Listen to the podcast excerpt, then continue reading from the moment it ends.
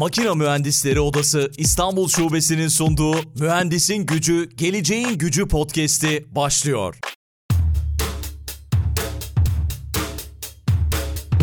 Mühendisin Gücü, Geleceğin Gücü podcast'inin yeni bölümünden herkese merhaba. Bu bölümde konuğumuz Almanya'dan Doktor Yavuz Murteza oldu. Kendisi Modülworks'ün kurucusu ve genel müdürü. Güzel bir sohbet yapacağız. Eminim ki siz de çok çok beğeneceksiniz. Hocam hoş geldiniz. Merhaba. Hoş bulduk Aykut Bey. Çok teşekkür ederim davet ettiğiniz için. Rica ediyoruz. Biz de çok çok memnun olduk. Birçok başarılarınız var. Konumuzda gerçekten çok uzmansınız. Avrupa'da da söz sahibi bir şirket konumuna gelmiş çok kısa sürede Modülworks ve konuşacağımız konu da aslında hemen başta bahsedeyim. İmalat ve dijital dönüşüm gibi bir başlık seçtik ama mühendislikle ilgili her şeyi konuşacağız herhalde. Açılışta belki biraz sizi tanıyabiliriz. Neler yapıyorsunuz şu anda Almanya'da? Kariyeriniz nasıl gelişti? Biraz ondan bahsedersiniz sonra da konumuza gireriz. Tabii çok teşekkür ederim. Ben İstanbul doğumluyum. İstanbul'da Alman Lisesi'ne gittim. Orada Alman kültürüyle tanışma şansım oldu hobi olarak da elektronik ve bilgisayarla uğraşıyordum. Kendi bilgisayar devrelerimi, işletim sistemimi yazıp devreler geliştiriyordum. Bunun arkasından Almanya'da bir Aachen'da teknik üniversitede okuma şansı oldu. Elektroteknik dedikleri elektronik e, bölümünde okudum. O sırada bilmiyordum öğrenci olarak iş ararken karşıma birçok iş ilanında gözüme çarpan takım tezgahları ile ilgili Werkzeug e, Machine Labor, Wetzetel diyor Almanlar. Bunun bir sürü ilanını gördüm. Anlamadım niye bunlar bu kadar ilan veriyor. Başka bölümlerde benim kendi bölümde elektronikte bu kadar öğrencilere iş yok. Dedim atlayıp bir gideyim biraz daha uzaktaydı şehrin dışındaydı. Gittim karşıma İstanbul Erkek Liseli Hakan Ispaylar çıktı doktorasını yapıyordu. Alman liseli olduğumu duyunca tamam dedi ben seni alıyorum işe. Alman liseliler iyidir dedi sıkı matematikçidir dedi. E, bilgisayar programlama da biliyordum. İşte öylelikle biz şeyin içine düştük. VTTL takım tezgahları konusuna. Sonradan öğrendim ki takım tezgahları e, argesinin 100 yıllık bir geçmişi var Aachen'da. Yani Aachen dünya en büyük takım tezgahı arge laboratuvarına sahip bir yer. 50 bin kişilik üniversitesiyle, teknik üniversitesiyle çok ağırlıklı bir teknik okul. İşte burada e, yıllarca öğrenci asistan olarak çalıştım. Benim matematik ve bilgisayar programlama konusuna hakim olduğunu görünce herkes makine mühendisiydi. Onlar çok bu kadar eğilmemişlerdi bu konuya. Beni bu Arge'nin içine soktular. Değişik şeylerde, konularda çalıştım. Orada Yusuf Hoca ile tanışma şansı oldu. Profesör Yusuf Altıntaş Vancouver'da. Onun yanında küçük bir tez yazdım. Böylelikle bu camianın içinde kaldık. Fakat her zaman kendimi daha bir software'ci, elektronikçi olarak kabul ettim. Makinacı olarak kabul etmedim. Onun için de hep makinacıların yanında biraz kendimi farklı hissettim. Ama bu dijital dönüşümle beraber bozuk saat bile günde iki kere doğru zamanı gösterirmiş hesabı. Benim durduğum yer değişmedi ama 25 yıl sonra bir anda yaptığımız konular makine mühendisleri için çok ilginç bir hale geldi. Ondan da tabii çok büyük mutluluk ve gurur duyduk. İşte çeyrek asır oldu. Ee, bu konularda çalışıp kendi şirketimi kurdum. 25 yıldır iki şirket kurdum. Bu ikinci şirket. İlki daha çok geliştirme, proje ve satışa yönelikti. Bu ikinci şirket tamamen teknoloji üretip teknolojinin lisansını vermek üzere daha fokus. Şimdi çeyrek asır deyince biraz şey geliyor. Çok uzun bir uzun zaman geliyor, geliyor evet. Evet. İşte böylelikle girdik bu konulara. Dijital dönüşüm software, talaşlı imalat, takım tezgahlarıyla yapılan bu konunun merkezi. Ahın bu konu için dediğim gibi dünyada en büyük ARGE laboratuvarı. Çok ciddi bir insan kaynağı var. Çok ciddi bir know-how var. Bu şekilde e, rüzgar bizi buraya savurdu. Ee, okul bittikten sonra da iki sene Amerika'da çalıştım. Bir büyük uluslararası şirkette software geliştiriminde. Sonra da gelip direkt 1997 yılında kendi şirketimi kurdum. Bir Alman ortakla beraber. Sonra ikinci şirketi tek başıma kurdum. 25 yıl oldu. Harika. Profesör Doktor Yusuf Altıntaş'ı da buradan saygıyla, e, sevgiyle adını geçirmiş olalım. İlk bölümde sezonun ilk bölümünde onu konuk etmiştik. Şimdi ikinci sezona devam ediyoruz ve onun da öğrencisini konuk ediyoruz. O da çok çok başarılı yerlere gelmiş. Gerçekten harika. Bu arada Ahın tabii ki söylediğiniz gibi bu konuda çok çok ünlü ve ben tabii kısa sürede çok başarılara imza attınız dedim ama herhalde o ikinci şirket için geçerli. Onu anlatacaksınız birazdan. O çok merak ettiğim bir konu gerçekten ve başlığı seçerken de üretim ve dijital dönüşüm demiştim. Sonra baktım imalat ve dijital dönüşüm desek daha doğru olur diye düşündüm. Çünkü üretim ve imalat farklı şeyler galiba. Evet, değişik terminolojileri var. Mesela ilgimi çeken bir konu mühendisler odasından konuşuyoruz İstanbul'da, e, Türkiye'de. E, Almanya'da çok daha spesifik bir şekilde mesela e, odalardan konuştuğumuzda burada takım tezgahı üreticileri derneği mesela çok ağırlıktadır veya işte makina üreticileri falan. Yani böyle makine mühendisliğine genel olarak bakılmıyor da çok daha spesifik bakılıyor. O odalar daha çok şeyde kümelenmiş. Odaklanmış daha çok. Odaklanmış evet. Öyle bir farkımız da var. O açıdan bizim konumuz e, metal working diyorlar. Yani talaşlı imalat, yani sonuçta bir şeyler kesiliyor. Bunun üzerine tabii aditif de geldi. Eklemeli imalat galiba Türkçe diyoruz. Ama bir Doğru. şeyi üretmek yani bir şeyi bir makineyle üretmek ve üretim yaparken bir malzemenin e, talaşlı bir şekilde şey yapılması, formlanması veya aditif bir şekilde, eklemeli şekilde e, yoktan var edilmesi. Yani bizimkisi yani üretim dediğiniz zaman mesela plastik enje, enjeksiyonla da bir üretim yaparsınız. Bir kalıp vardır, içine yumuşak plastiği basarsınız. O tip üretim bizim konumuz değil. Bizim konumuz tamamen alüminyum, çelik, tahta herhangi bir malzemenin işlenmesi ve bunun sonucunda bir formunu değiştirmesi. Peki 2003 yılında Aachen merkezli Model Works'ü kurdunuz bunun kurucularındansınız. Şu anda da genel müdürüsünüz. Burada işte yazılım bileşenleri ve farklı hizmetleri sağlamak amacıyla kuruldu. E, biraz şirket hikayesini merak ediyorum. Nasıl oldu şirket hikayesi epey bir zaman geçmiş. Çeyrek asır dedik. Nasıl çözümler sunuyorsunuz? Ne gibi çözümler sunuyorsunuz? Bunu da merak ediyorum açıkçası. İlk adımı 1997'de attık. İlk şirketimizde e, Alman piyasasına ve uluslararası piyasaya proje bazında özel yazılımlar yapıyorduk.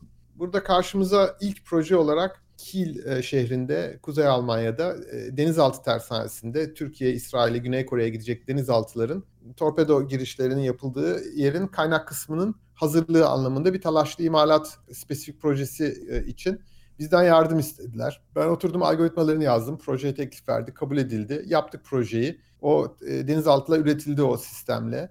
Sonra başka böyle 5 eksen dediğimiz 5 eksen talaşlı imalat bu konuda bu işin e, en tepe noktasıdır. Yani matematiği en ağır olan konu bu 5 eksenli. 3 eksen dediğimiz x, y, z şeklinde gider. 5 eksende daha karmaşık bir hareket. Bir robota yakın bir kompleksitesi vardır. E, makine mühendisleri bu konuda çok ağır matematiğe girmek istemedikleri için hep uzman şirket arıyorlardı. E, benim de matematikçi ve bilgisayarcı background'ımla bize geldi iş. O şekilde başladık. Sonra daha başka 5 eksen projelerini Alman piyasasına yaptık. Bilmiyorduk ki o zamanlar Almanya 5 eksen takım tezgahı konusunda dünyada e, inovasyon lideri. Japonlar biraz daha geride duruyorlardı. Sonra Japonlar da e, bu konuya çok yüklendiler. Japonlar mükemmeliyetçidir. Almanlar biraz daha inovatiftir bu takım tezgahı konusunda. İşte 90'lı yıllarda kimse bu işlerle uğraşmazken biz bu teknolojiyi geliştirdik. Çok az ihtiyaç vardı. Fakat sanki hani böyle bir güneş nasıl kar toplar sonra bir anda patır patır o aşağı yağar 2003 yılında ModuleWorks'u kurduk ve bütün o e, öğrendiklerimiz, geliştirdiklerimiz, bildiklerimiz ModuleWorks için bir başlangıç mihenk taşı oldu. İşte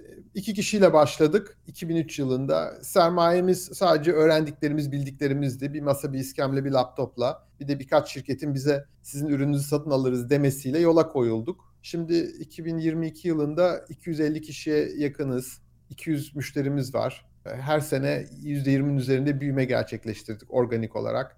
Hiçbir yatırım almadık. Kendi yağımızda kavrulduk. Yani teknoloji üretip teknolojinin lisansını veriyoruz. Siemens gibi, Sandvik gibi büyük şirketlere, Mitsubishi gibi, Fanuc gibi dünyada devlere teknoloji lisansı veriyoruz. Bu konuda da %70 oranında bir başarınız var galiba yanılmıyorsam. Evet. Öyle bir istatistik görmüştüm. Evet, dünyada CAD-CAM sistemlerinin %70'ten fazlası bizim lisansımızı kullanıp 5 eksen üretim yapıyor. Çünkü dediğim gibi ağır bir matematik böyle şeylerin yani dünyada ancak birkaç yerde geliştirilmesi mümkün. Çünkü çok zahmetli, çok emek ve masraf isteyen bir şey. Onun için dediler siz bunu madem 25 yıl geliştiriyorsunuz, bu konuya da gönül verdiniz. Biz lisans ücreti ödeyelim, sizin teknolojisi kullanalım dediler. Peki, o sayede güzel bir dünya pazar payı elde etmiş olduk. Japonya, Almanya, Amerika her taraftan alıyorlar bu ürünü. Tebrik ediyorum hocam. Peki ya 2003 yılında Türkiye ne durumdaydı? Mesela Almanya inovasyon konusunda çok ilerlemişti dediniz. İşte Japonya biraz daha mükemmelliyetçi. Türkiye ne durumdaydı o zamanlar? Şimdi ne duruma geldi? Onu da merak ediyorum. Takip ediyor musunuz? Ara ara Türkiye'ye tabii gidip geldikçe oradaki dostlarla, arkadaşlarla, iş dünyasıyla temaslar oluyor. Biz genelde ARGE yapan ülkelere e, lisans veriyoruz ve Türkiye'de takım tezgahları konusunda çok yüksek bir ARGE yoğunluğu yok. CAD-CAM konusunda yok. Son yıllarda çok güzel gelişmeler olmaya başladı. Şimdi şirketler var çalıştığımız. Onlar e, çözümler geliştiriyorlar. Yani son 10 yılda güzel bir kıpırdama görüyorum. Fakat yani yerli ve milli çok böyle dünyada ses getiren bir takım tezgahı veya CAD-CAM markası henüz oluşturulamadı. Yani yerli çözümler var ama daha çok lokal, yakın coğrafyaya satıyor. Gönlüm ister ki Türkiye'den de dünya şampiyonu ürünler, markalar çıksın bu konuda. Ama Peki. başka konularda mesela kesme konusunda, kaynak konusunda çok güzel markalarımız var. Bunlar çok başarılı ama benim spesifik konumda yani 5 eksen talaşlı imalat konusunda e, güzel markalar var, güzel çalışmalar var ama henüz daha dünya çapında ilk 10'a girebilecek, ilk 20'ye girebilecek şeyde büyüklüğe ulaşmış değiller. Peki CAD-CAM imalat sanayilerine nasıl yardımcı oluyor? Hiç bilmeyen birini anlatsanız yani mesela benim gibi nasıl anlatırsınız? Evet bu gerçekten çok güzel bir soru Aykut Bey. Çünkü yaptığımız şeyi anlatırken çok zorlanıyorduk. Ve yani işin doğrusu yıllarca kendi aileme İstanbul'daki e, anneme anlatmakta zorlandım ne yaptığımı. Hani yazılım yaptığımı biliyor programcı diyor ama hani ne programı yapıyoruz? Yani sonunda biz bir e, yaptığımız yazılımlarla diş protezi otomatik üreten bir sistem geliştirdik. Ondan sonra herkese anlatabildim. Bakın ağzınızda bir e, kaplama gerektiği zaman, bir köprü gerektiği zaman bunun size uygun olması gerekiyor.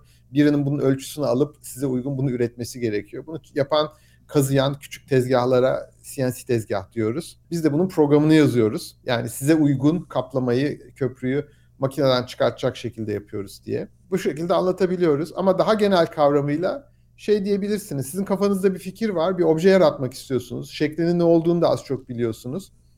Ve karşınızda bir makine var. Ve makineye bunu anlatmanız gerekiyor.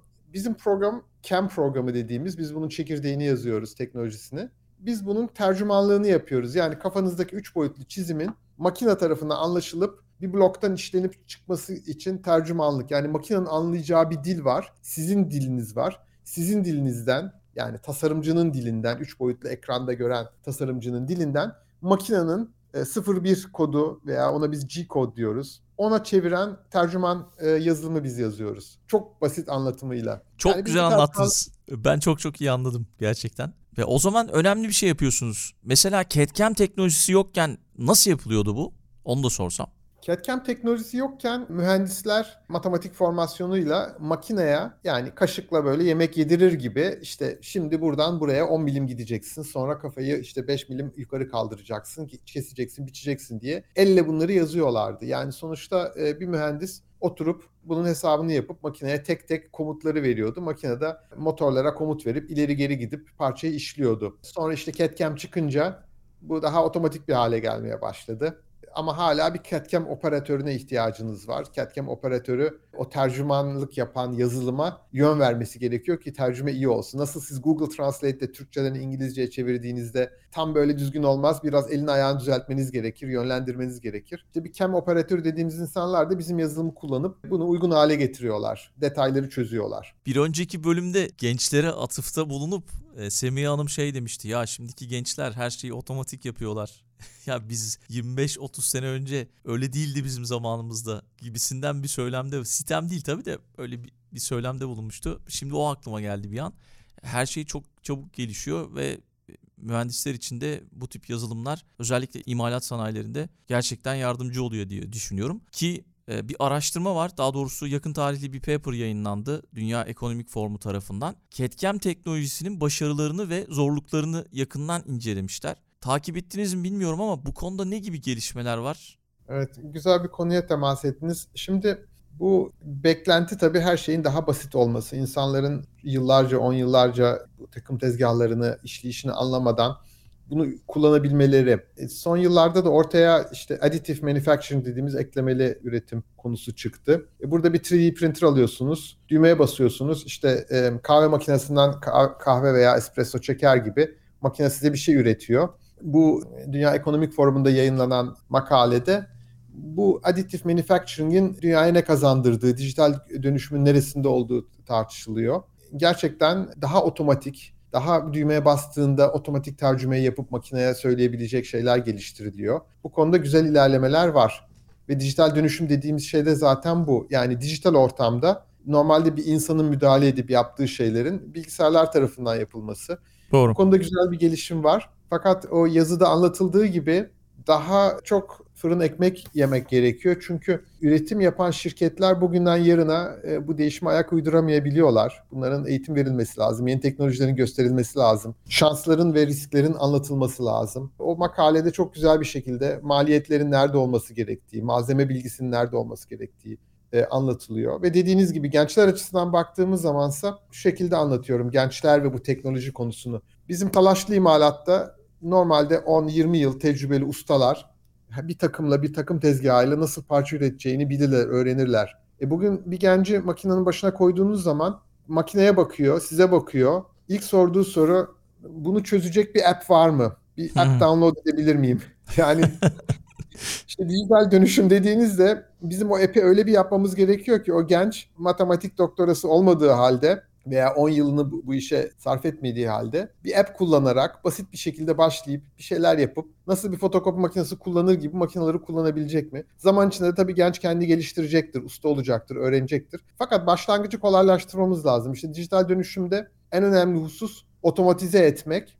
Fakat otomatize ederken de e, easy to use ama easy to learn dediğimiz kolay öğrenilebilir hale getirmemiz lazım. Yani gençler rahatlıkla bir şeyler yapıp kıra döke makineyi parçalamadan bir şeyler yapabilmeliler ve sonuca gitmeliler. Takıldığı zaman da makine veya dijital dönüşümü yapan yazılım gençlere eğitim vermeli. Demeli ki sen şunu şöyle yaptığın için böyle oldu. Şimdi böyle yaparsan başka sonuç alırsın. Ve bunu sanal ortamda yapmalı. Yani gerçekte bir yarım milyon dolarlık bir makineyi parçalamadan sanal ortamda bunun feedbackini almalı ve kendini geliştirebilmeli. Yani esasında gençler bu dijital dönüşümde kilit rolde. Eğer gençlere ulaşabilirsek, gençleri verimli hale getirebilirsek, kısa sürede eğitebilirsek ciddi anlamda gençlerin bu dönüşüme katkısı olacak. Çünkü sadece dijital dönüşüm değil, biz bir iklim dönüşümünden bahsediyoruz. Çok ciddi anlamda yatırım gerekiyor.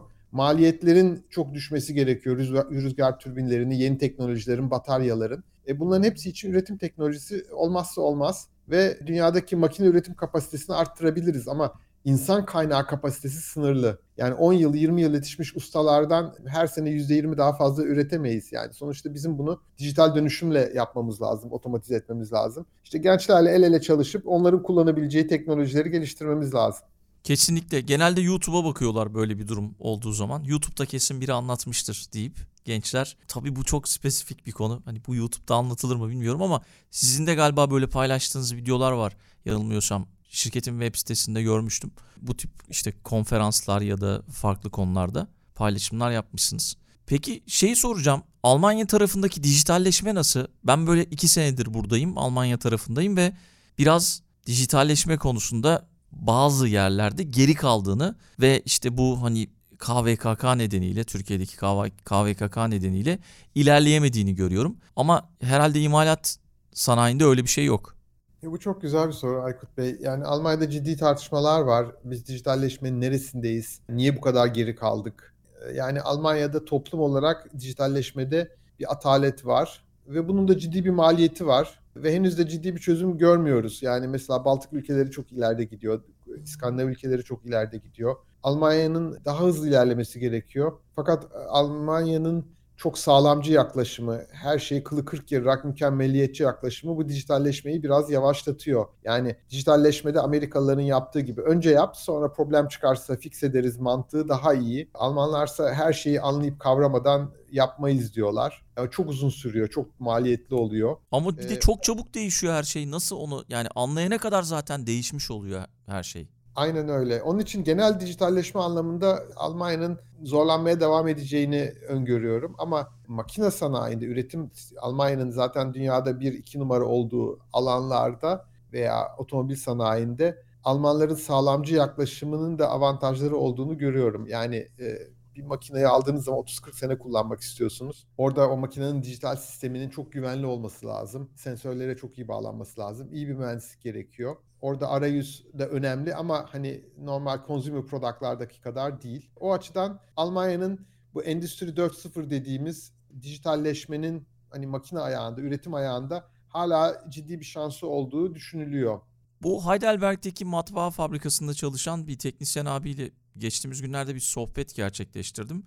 Fabrika her gün üretim yapıyormuş ve çok pahalı makineler, matbaa makineleri. Dedim ki yani her gün nasıl üretim yapıyor? Kime satıyorsunuz bu kadar matbaa makinesini? Bir birincisi sorun bu dedim. İkincisi yani bir makineyi aldığınız zaman kaç sene kullanıyorsunuz? O dedi 50-60 sene kullanırsın. Yani belki abarttı bilmiyorum ama ya o zaman dedim yani nasıl oluyor? Kime satıyorsunuz bu kadar makineyi? İşte o 50-60 sene ayrıntısı dikkatimi çekmişti. Ee, gerçekten o hani sağlam olması, uzun süre gitmesi Almanların çok fazla önem verdiği bir şey. Evet, o dediğiniz doğru. Ben bir makine fabrikasını ziyaret etmiştim. Adamlar tahta işleme makineleri yapıyorlardı. Almanya'nın böyle bir kasabasında. Dünya lideri. Bunların yaptıkları bu Bauhaus gibi marketlerde e, alabileceğiniz çok ucuz kapılar. Yani böyle saniyelerle ölçülen bir sürede bütün kafalar girip bütün kapının deliklerini açıp üretiyor. Yani üretim imkanı muazzam. Peki dedim işler nasıl? İşler kötü de, dediler. Niye dedim? E şey dediler makine o kadar uzun süre çalışıyor ki kimse bir daha ikinci bir makine almıyor.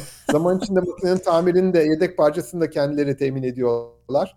Biz dediler çok başarılı ürün geliştirdiğimiz için biraz zorlanıyoruz. Yani evet. gerçekten o bir ciddi sorun yani. Sonuçta üret ve tüket at kültürü kötü bir şey. Fakat yani bir şeyde 100 yıl çalışırsa tabii üretici açısından da çok zor. Zaten bu da bir trend haline gelmiş durumda. İşte bu iklim nedeniyle artık yenisini alma, tamir et, yeniden kullan veya işte kullandığın giysileri başkasına ver gibi gibi böyle trendler oluşmuş durumda. Avrupa'da çok daha fazla.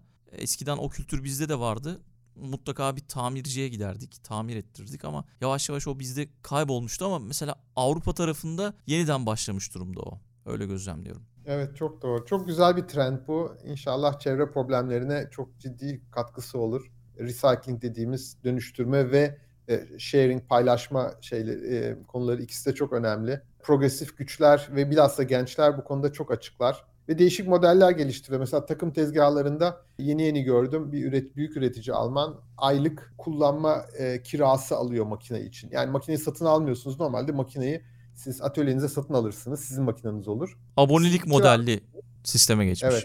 Yani Netflix modelini e, evet. e, üretici e, şeyine uyguluyor, makinesine uyguluyor. Software ile beraber makineyi alıyorsunuz. 6 ay, 1 sene, 2 sene kullanıyorsunuz.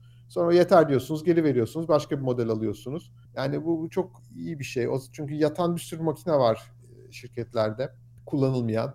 Kiralama modeli ama şey, biraz daha farklı tabii. Yeniden başkasına da kiralayabiliyorsunuz. Peki evet. şeyi soracağım. Çok önemli üretim mühendisliği araştırmalarında dünyanın önde gelen e, bir kuruluşunda burada önemli bir pozisyonunuz var sanırım. Biraz bundan bahseder misiniz? Bizim dünyada bir Production Engineering Akademisi var. Buna CIRP diyoruz. E, Yusuf Hoca e, bu kuruluşun başkanlığını yaptı. Burada dünyadaki bütün e, bu konuda uzman akademisyenler bir araya geliyor. İşte yılda iki toplantımız oluyor büyük. E, burada değişik e, akademik yayınlar tartışılıyor, yayınlanıyor. Dünyadaki en kıdemli e, organizasyon bu üretim teknolojileri konusunda. Akademi Yıllar ve sanayi bir araya mı geliyor? Evet. Yıllar önce şey dendi. Yani bu sadece akademikti. Acaba dediler sanayi de e, katsak mı? Bir sanayi kolu kuruldu. Bu sanayi kolu kolunda da büyük şirketler ARGE çalışmalarını sundular. Sanayi ile akademiyi bir araya gelmek getirmek için kuruldu bu. Buna e, Corporate Member Group diyoruz. Ve e, bu grubun bir e, toplantılarına başkanlık yapmak için, bu gruba başkanlık yapmak için beni önce yardımcı e, chairman seçtiler. Ağustos'ta da teklif e, benim başkanlığı almam üzerinde te- teamül. E, seçimleri e, bekleyeceğiz. Böylelikle akademiyle endüstriyi bir araya getirme konusunda inşallah benim de çorbada bir tuzum olabilecek. Bu beni şöyle sevindiriyor. Yani e, birincisi biz endüstriden geliyoruz tabii. Akademisyen dünyayla çalışmak çok güzel bir şey, köprüyü kurmak. Ama aynı zamanda da biz software'ciyiz, yazılımcıyız, dijital dönüşümcüyüz biz biraz azınlıktayız bu konuda makine e, camiasında. Çünkü çoğu makine mühendisi ve takım tezgahları üzerine yoğunlaşmışlar. O açıdan da belki bir ilginçlik getirebiliriz, bir yenilik getirebiliriz diye düşünüyorum. Kesinlikle ben de öyle düşünüyorum. Ağustos'ta o zaman yeni başkan siz olacaksınız. İkinci bir Türk mü olmuş olacak? Yusuf, Yusuf Hoca'dan Hoca sonra. bütün e, akademinin başkanıydı. Benimkisi sadece bu endüstri kolunun chairmanliği dediğimiz e, Anladım. başkanlığı. Yani Anladım. Biz ayrı birlikteyiz. Yusuf Hoca bizim pirimizdir. Biz onun tırnağı olamayız. Evet evet Yusuf Hoca gerçekten çok çok değerli. Zaten onun ismini söylediğimiz zaman akan sular duruyor.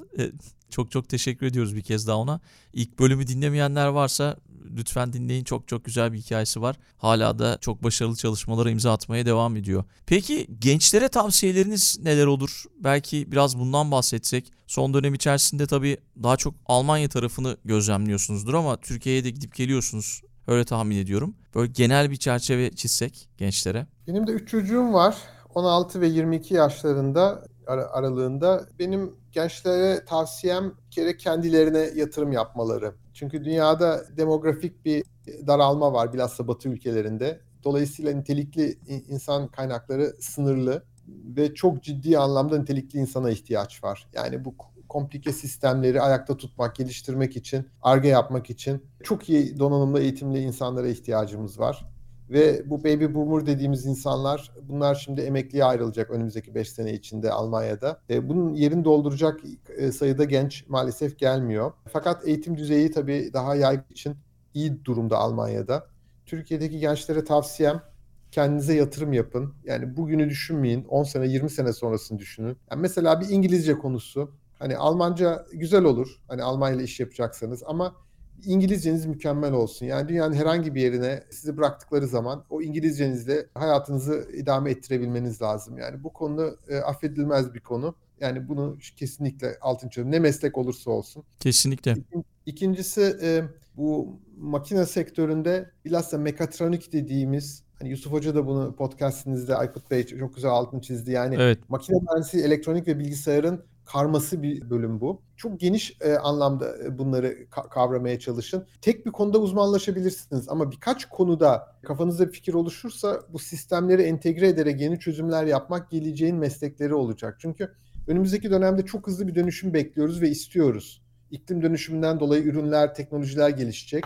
E, bunu çok kıvrak ve hızlı bir şekilde yapabilmek için sadece konunuzda uzman olmanız yetmiyor. Hatta tam tersi konunuzda biraz daha az uzman olun ama yaygın bir şekilde diğer şeyleri de anlayın ki başka e, insanlarla beraber ekip çalışması yapın.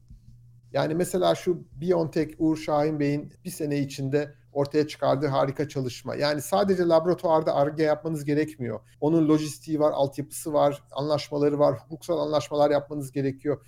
Ne kadar çok yönlü olursanız geleceğin dünyasında size o kadar ihtiyaç olacaktır. Benim tavsiyem kendinize yatırım yapın, eğitime yatırım yapın ve e, hiçbir şeyden gocunmadan değişik işlerde öğrenci olarak genç olarak gidin çalışın. Yani bir restoranda çalışın, servis sektöründe, gidin bir fabrikada çalışın, gidin bir yerde bir staj yapın. Yani çok değişik e, işlere girip çıkın. Çok değişik bakış açıları elde edeceksiniz ve diyeceksiniz ki benim argeci olmam, mühendis olmam ne kadar iyiymiş yoksa böyle olursa böyle oluyormuş. Hayatım 30 sene böyle geçecek. Doğru. Yani bu tecrübeler çok önemli. Bunu kulaktan do- dolma şeylerle değil de gerçekten iki ay bir yazın gidip bir yerde çalışmak çok çok kıymetli. Aldığınız para önemli değil. Evet, yaşayarak var. öğrenmek lazım. Yaşayarak öğrenmek gerekiyor. Ve eğer ilginiz varsa bir e, üç boyutlu yazıcı alın, evinizde bir şeyler bastırın, e, açık olun, deneyin, e, korkmayın. Benim gençlere tavsiyem bu sizi kimse tutamaz. Yani e, bizi sınırlayan tek şey birincisi tabii beyinsel kapasitemiz o Allah vergisi. E, ama onu geliştirme şansına sahibiz. İkincisi de açık olmamamız. Yani ne kadar kendimizi kasarsak, ne kadar ön yargılarla yaklaşırsak o kadar kendimizi frenleriz. Doğru. Ve yani Türk insanı, Alman insanı hiç fark etmiyor. Herkeste aynı zeka ve kapasite var. Ama burada gördüğüm o kadar yaygın ve iyi bir eğitim verilmiş ki çok ciddi bir insan kaynağı malzemesi var ve Alman şirketleri bu sayede bu kadar başarılı. Yani şirket yöneticiliğinden benim veya başka yöneticilerin doğru işler yapmasına Alman şirketleri başarılı olmuyor. Çok ciddi anlamda bir insan kaynağı var kullanabilecekleri. İşte onu yaratmamız gerekiyor. O da gençlere verilen bir ödev. Onlardan ciddi beklentimiz var. Kesinlikle ben de katılıyorum. Peki yurt dışında mühendis olmak, göçmen olmak belki biraz bu konuları konuşsak merak ediyorum açıkçası. Ben de şu anda bir göçmenim. Ama siz tabii çok daha uzun yıllardır buradasınız. O konuda neler yaşıyorsunuz? Belki biraz onlardan bahsederiz. Bu da Aykut Bey çok güzel bir soru. Ben Almanya öğrenci olarak 19 yaşında geldim tek bir valizle. Ee, sonra da işte iki senelik bir Amerika tecrübesinden sonra burada e, hayatımı kurmaya karar verdim. Bu çok bilinçli bir tercihti. Yani mühendisliğin tepe noktası Almanya. Ben de bir mühendisim. Sistem bana çok uygun. Ben isteyerek ve severek burada kaldım. Fakat çevremde göçmen olarak gördüğüm birçok insanın bir Türkiye özlemi, işte Türkiye şöyle güzel, Türkiye böyle güzel, Almanya şöyle eksik, Alman insanında şunları beğenmiyorum şeklinde bir eleştirel yaklaşım ve böyle bir latent bir mutsuzluk hali hissettim. Benim ta- e, tavsiyem göçmenlere yani take it or leave it diyor Amerikalılar. Yani veya change it. Yani ya kabul et burada de ki tamam ben isteyerek geldim ve bura, burayım sahip çık veya terk et git Türkiye'ye veya buradaki yaşantını öyle bir değiştir ki memnun olacağın şekilde. Ama hani şikayet etmek, söylenmek insanları gereksiz mutsuz ediyor. O açıdan ben mutlu bir göçmenim. Hani burada olmaktan mutluyum. Artıları eksileri var. Her şeyde hayatta böyle. Her şeyi Doğru. aynı anda alamazsınız. Yani buradaki yaşantımla hani İstanbul'daki yaşantı farklı. Tek tek karşılaştırıp her şeyin en iyisi olsun beklentisi gerçekçi değil bence. Buranın artılarına yoğunlaşmak lazım. Bir de bu toplumun içindeyseniz bu toplumu ilerletecek çalışmalara katılın. Omuz verin, destek verin. O zaman daha buranın parçası olarak kendinizi kabul edersiniz. Almanya'da bir tabir vardır. Wahldeutsche yani yani seçerek ve isteyerek Alman olan insanlar. Ben kendimi öyle tabir ediyorum. Ben Alman vatandaşıyım. Türk vatandaşlığından çıktım. Ve bir Alman toplumu için faydalı şeyler geliştirmek istiyorum, yapmak istiyorum. Ee, ve bu şekilde yaklaştığım zaman etrafıma çok e, olumlu şekilde toplum bizi entegre ediyor. Tabii Türkiye'nin de ilerlemesini isterim. Kalbimde de Türk'üm. Ama neredeyseniz hani oranın hayatını kabul edin, arkanıza da bakmayın. Daha pozitif etkileşim olacaktır diye düşünüyorum. Doğru, doğru. Peki odalar biraz farklı yapıda dediniz. Onu da merak ediyorum. Makine Mühendisleri Odası, İstanbul Şubesi gibi odaların Almanya'daki etkinliği nasıl? Odalar hakkında neler söylemek istersiniz son olarak? Benim buradaki odalarla tecrübem şöyle oldu. Bir ticaret odası otomatik olarak üye oluyorsunuz şirket olarak. Ahın Ticaret Odası çok güzel çalışmalar yaparak bizim gibi şirketlere sürekli destek oluyor. İşte ne bileyim Ukrayna'da savaş oldu. Onunla ilgili bir bilgi almamız gerekirse arayabiliyoruz. Meslek eğitimiyle ilgili konular destek veriyorlar. ARGE projelerine devlet destekleri konusunda seminerler açılıyor. Yani odaları aktif, faal ve bizim gibi şirketlere destekleyici bir şekilde gördüm. Bu açıdan odalardan memnunum. Ama organizasyon yapısı açısından baktığımızda daha önce belirttiğim gibi daha spesifik dernekleşmeler ve odalar var. Mesela takım tezgahları üzerine çok spesifik bir kurum var. Verein Deutsche Werkzeugmaschinen diyoruz, VDW. Sonra farklı makineler üreten VDMA dediğimiz daha böyle bu talaşlı imalat dışındaki makinelere bakan şeyler var, dernekler var. Ve bunların çatısı altında ciddi çalışmalar yapılıyor ve bunlar e, devlet projelerine de entegreler, şirketlerle de çok iç içeler. Bir şekil Almanya'da birbirine rakip olan şirketler e, bu işi yapabiliyor diye düşünüyorum ama Türkiye ile karşılaştırma açısından Türkiye'yi fazla bilmiyorum. Odaların çalışmasını da pek bilmiyorum. Onun için yanıltıcı bilgi vermek istemem Aykut Bey. Tamam. Tamam hocam. Çok güzel bir sohbet oldu. Harika bilgiler aldık. Doktor Yavuz Murtezaoğlu konuğumuz oldu. Hocam çok sağ ol katıldığın için. Değerli bir yayın oldu gerçekten. Çok teşekkür ederim Aykut Bey. Siz sağ olun. O zaman son sözü size bırakıyorum. Mühendisin gücü geleceğin gücü.